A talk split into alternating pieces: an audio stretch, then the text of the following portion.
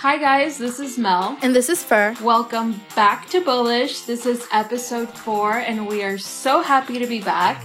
Bet and I have been talking about doing an episode on investments for some time now, uh, specifically investment strategies. But before we even get started with the episode, I think we have to say full disclosure this is not us giving investment advice. We are not your financial advisors. We take no fiduciary responsibility. We're not telling you what to invest in or how to invest your money. This is just us talking about different types of investments and some very, very fundamental terms in finance, like short term versus long term investments, risk versus return, diversification of a portfolio through index funds, you know, that type of thing. Let's start off by talking about the difference between active and passive investment strategies. Passive investment strategies are mainly considered to be long term investments, or in other terms, focus on buy and hold, meaning that you're planning to hold the securities you purchase for a long period, regardless of fluctuations in the market that might take place from day to day. Right. So the opposite of this would be active investment, which consists of buying and selling securities based on short term fluctuations to profit from the price movements on a stock. So if you think about a typical Wall Street guy or girl that you think about, uh, in a movie where you see them with four screens in front of them talking into three different phone lines at the same time, freaking out over what's happening in the markets or trying to execute a trade, you're probably thinking of an active investor. Their profit or loss margins depend a whole lot on the timing at which they buy or sell a stock throughout the trading day. So I don't really want to say Wolf of Wall Street because their margins depended on something else other than timing, but you get the type. Before we begin to really dive deep into the core of this episode, let's start by understanding something very important when talking about investing diversification. Diversification is a technique that reduces risk by allocating investments amongst various financial instruments, industries, and other categories. It aims to maximize returns by investing in different areas that would each react differently to the same event for which it is key to any portfolio, especially to reduce the risk of an individual holding. As you have probably seen, several sectors in the market, such as entertainment and consumer staples, have reacted very differently during this pandemic, for which it is better to have holdings in more than one specific security segmentation. Something important to note here is the relationship between risk risk and return, which is also essential when talking about investments. The higher the risk, the higher the potential return. And some investments are definitely riskier than others. Right. So there's a special relationship between risk and return when we're talking about investments. The riskier an investment is, the greater potential there is for gains, but also for losses. The lower the risk is for the investment, the less probable it is that you'll lose money or that you'll make money. So it works both ways. So that's where the CAPM model comes in. The capital asset pricing model. You guys can look up the formula for the CAPM. It's not super complicated, but we don't really want to get too technical on the pod right now. Just one thing that we wanted to mention is the beta. The reason we wanted to mention this is because you don't need a Bloomberg terminal. You don't any, need any special access to special programming to find the beta of a stock. You can actually find it on a website like Yahoo Finance or any other website that gives you basic information related to a company's stock. Um, but what I wanted to highlight is that if the beta of a stock is equal to one, then you can expect the return on that investment is going to be equal to the average return on the market. So in that way, it's used to measure exposure to market risk. So for example, if you were to go on Yahoo Finance right now and look up the beta for a company like Tesla, the beta for Tesla is at 1.7. Well, in comparison, Walmart's beta is at 0.31, which means the potential for gains and losses are greater if you invest in a company like Tesla, which is a tech company, a new company, and they are reduced when investing in a well established company like Walmart, whose beta is under 1. Diversification in a portfolio plays a huge role, especially as we understand the relationship of risk, return, and volatility. Because some stocks in some specific sectors experience more price volatility than others, such as Mel mentioned with her example of Tesla and Walmart. Therefore, to counteract with the effect of specific security or sector and how it reacts to a specific economic cycle, portfolio diversification is essential. A way to simplify diversification in your portfolio is through purchasing index funds, which spread risk broadly in holding all or a representative sample of the securities in their target benchmark such as the S&P 500.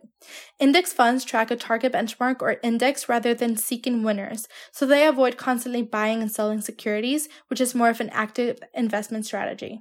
Right. So a lot of passive funds use an index as their benchmark. And because of this, the investor can benefit from very low fees since there's no investment professional hand picking individual stocks for their portfolio.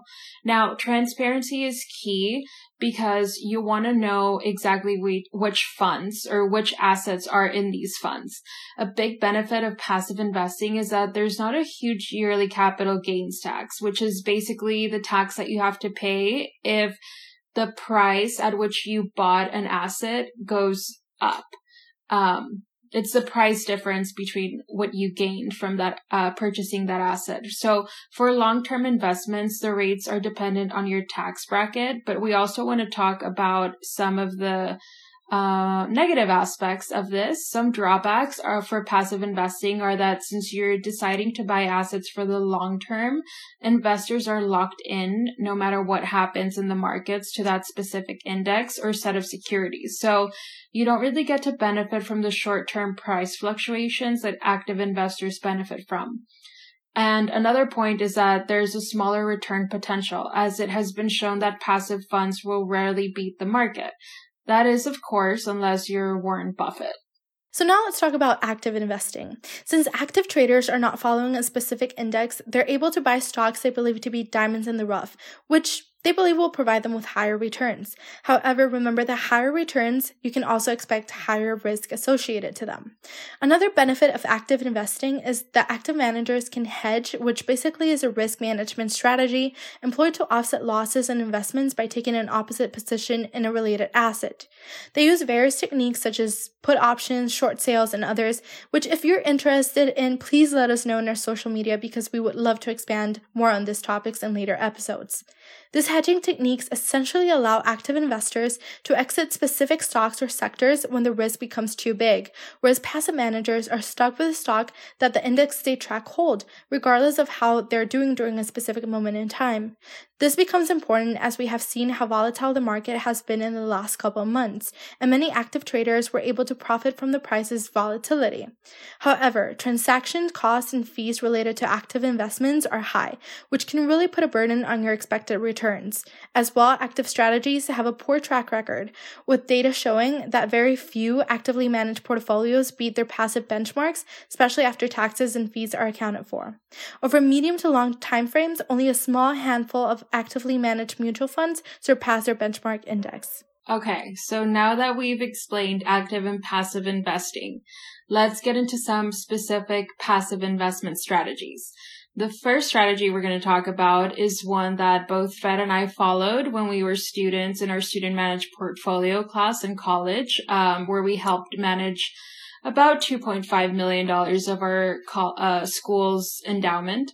I was in charge of the consumer discretionary and consumer staples sector. Fed was in charge of the materials and tech for a couple of semesters. So the strategy that we're talking about is ESG investing. What is ESG? What does it stand for? ESG stands for environmental social governance. So basically it's a more socially responsible, environmentally conscious way of investing in the market. ESG investing actually started back in the 60s, but has in recent years gained traction with millennial and Gen Z investors who care a lot about social issues. So the way ESG works is they give a company a rating that is not based on cash flows or the financial health of the company, but rather their business practices and how well uh, the business operations adhere to social and environmental responsibility. And they are rated on a scale from triple C to triple A. ESG really focuses on the core practices of the business. And as Fed will talk about in a little bit, how a business operates in terms of leadership, culture, and other practices related to their business model is extremely important when identifying a company with long-term investment potential. Like Warren Buffett said, you not only invest in the stock of the company, you invest in the business as a whole. That is actually the perfect segue to the second passive investment strategy we will be talking about today, which is probably one of the most popular ones and is the one that Warren Buffett swears by value investing. Value investing comes from the idea that there is irrationality that exists in the markets, which can lead to the opportunity of purchasing a stock at a discounted price and making money from that purchase. Value investors seek undervalued stocks in which they do not think that the market price of the stock reflects their intrinsic value, which is the calculated value of a security determined through a fundamental analysis which takes different things into consideration for a specific security and its valuation ranging from the state of the economy to industry specific conditions, therefore macro and microeconomic trends. Think about this as going to your favorite designer store and wanting to purchase a bag, in which the actual price it is being sold at at that specific moment seems to be very high compared to the calculations you made of what it would have cost for it to be produced, taken into consideration brand recognition, um, the price of the materials, and other things. Therefore, you wait until the handbag goes on sale and you can purchase it at a price that mostly resembles the production cost or a cost you would be more comfortable paying based on your calculations.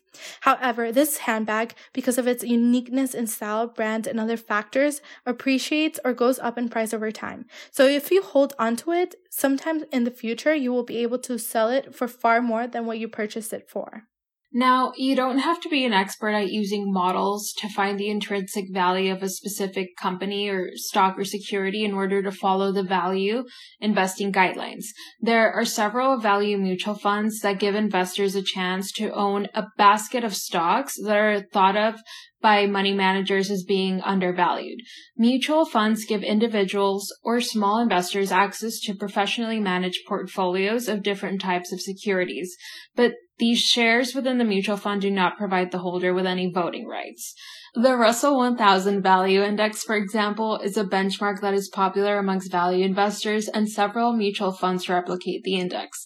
In order to make value investing work, you must play the long game. Value investors are proponents of the importance of investing in the big picture and not temporary performance.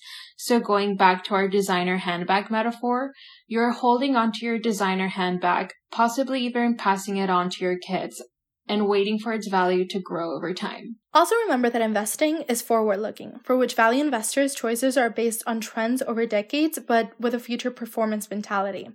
One measure you should look into is the price earnings ratio, which is the product of dividing a stock's price per share by its earnings per share, which may help identify undervalued stocks. A lower PE ratio signifies you are paying less per dollar of current earnings, for which value investors see companies with lower PE ratios. This ratio is a good start, but used alone, it is not enough to make purchase decisions, and sometimes this can be considered a value trap. Different value and profitability measures combined with momentum should be taken into consideration when picking a specific security to add to a value portfolio. Now, the third and last passive investment strategy that we're going to be discussing today is something that is apparently very popular amongst YouTube investors. Uh, who have become millionaires and swear by. So if you guys were to YouTube dividend investing, you're probably going to find a bunch of videos online.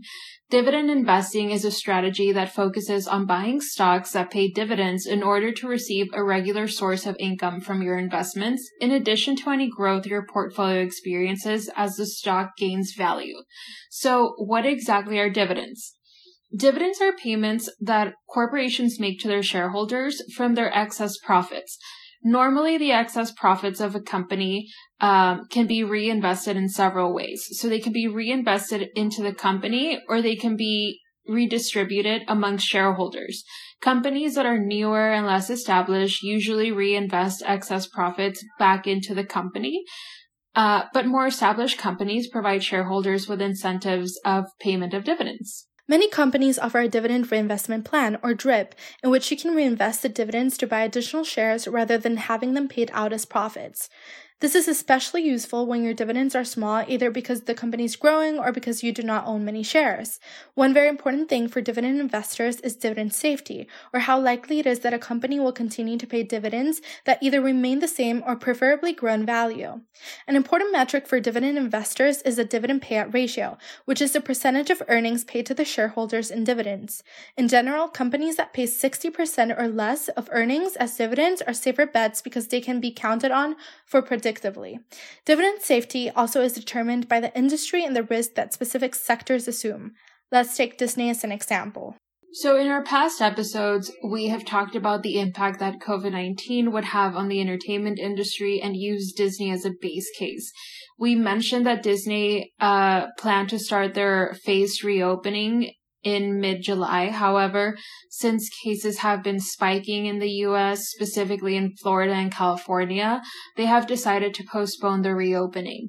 This postponement postponement and temporary park closure has really hurt Disney's operating income by an estimated $1.4 billion, for which the company has decided to suspend its semi-annual dividend payout, which usually is paid out in early July. Typically, a company not making its regular dividend payout sends a red flag, very negative signals to investors. However, Taking a further look into Disney's financial statements seems to keep investors at ease since many believe that this will be a short run cash flow effect, which is expected to rally up once the economy is better. With this being said, we want to once again highlight the importance of portfolio diversification. Buying ETFs, which is something we talked about in our first episode, can be very beneficial when trying to diversify your portfolio. There are some high dividend ETFs such as Invesco S&P 500 High Dividend Low Volatility ETF, whose ticker is SPHD that you guys might want to check out. Being very knowledgeable in the type of securities you're trading and the risk versus reward associated with each is important for both passive and active investing. And we wanted to make a point of really diving deep into the benefits and drawbacks of both strategies since investing has become readily available to everyone through applications like Robinhood or Webull. And as our mission is to provide you with means of information to make your own financial decisions, we think this topic is extremely important since over the last couple months we have noticed a surge in investing activity by college students and millennials. Exactly. Uh, in the past couple of months, we have seen that there have been a lot of companies that have filed for bankruptcy. And if you guys were to look back to our second episode in which we explained the impacts of chapter 7 and chapter 11 bankruptcy, you'll see that there are some pretty hefty risks associated with investing in a bankrupt company. Over the past couple months, we saw how Hertz, who we used as a case study in one of our episodes, experienced a price gain of over 900% between May 26 and June 8, as the number of Robinhood accounts who owned Hertz shares jumped from 43,000 to 171,000 by mid June, even though the company had already filed for Chapter 11 bankruptcy. Many of these buyers did not truly understand that the shares could and would probably fall to zero and leave them with a total loss. This is exactly why investing in the market is absolutely nothing like gambling. Every decision you make related to your investments and where your money goes should be very precisely thought out and researched. That's the point that we wanted to drive with this episode. Uh, hopefully, you learned something new. Thank you guys so much for tuning in. Uh, please don't forget to follow us on Instagram and Twitter. DM us or message us if you have any questions or topics that you want us to talk about in future episodes. And we'll see you guys in two weeks. Thank you so much for tuning in.